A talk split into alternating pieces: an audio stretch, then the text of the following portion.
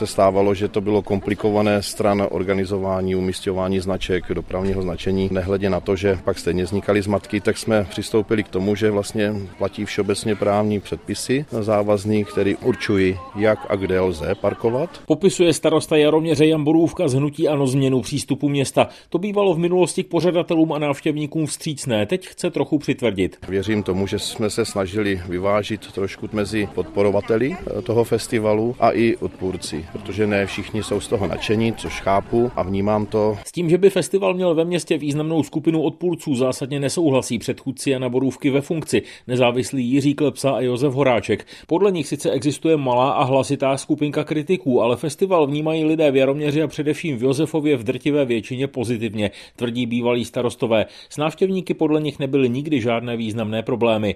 Pořadatelé festivalu teď v reakci na změnu přístupu radnice připravili další parkovací místa, říká Zdeněk Konečný z týmu organizátorů. Rozšířili jsme výrazně počet parkovacích míst, přidali jsme nový parkoviště, takže v tuhle chvíli jsme schopni poskytnout parkování více jak 3600 vozidlům plus karavanům. Většina těch parkovacích ploch je spravována, to znamená, že jsou hlídána. Připravená je i další odstavná plocha pro situaci, kdyby se naplnila všechna parkoviště. Oficiálních míst na parkování je podle Zdeňka Konečného zhruba dvojnásobek ve srovnání s uplynulými lety a přibyly i plochy pro kempy. V letošním roce jsme zřídili i nový kemp, oficiální kemp, tak aby jsme zamezili tomu kempování na pozemcích, kde to samozřejmě není možné a kde se to budeme snažit regulovat, respektive naše organizační eh, hlídky na to budou dohlížet a v součinnosti s městskou policií se pokusíme prostě ten závazek, který tady máme, to znamená to divoký kempování nějakým způsobem omezit, tak ho dodržet. Popisuje Zdeněk Konečný. Návštěvníky tedy čeká změna ve srovnání s tím, na co bývali zvyklí, ale situace by pro ně neměla být neřešitelná,